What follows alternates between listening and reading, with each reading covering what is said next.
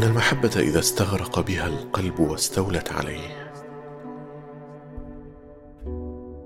لم تنبعث الجوارح إلا إلى مراضي الرب،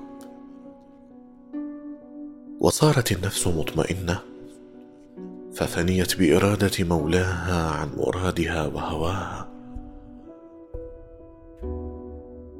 يا هذا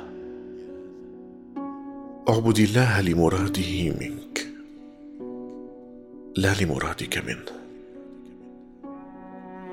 فمن عبده لمراده منه فهو ممن يعبد الله على حرف.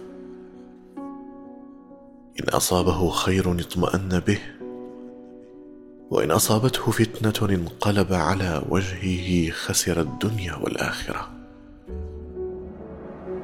ومتى قويت المعرفة والمحبة لم يرد صاحبها إلا ما يريد مولاه.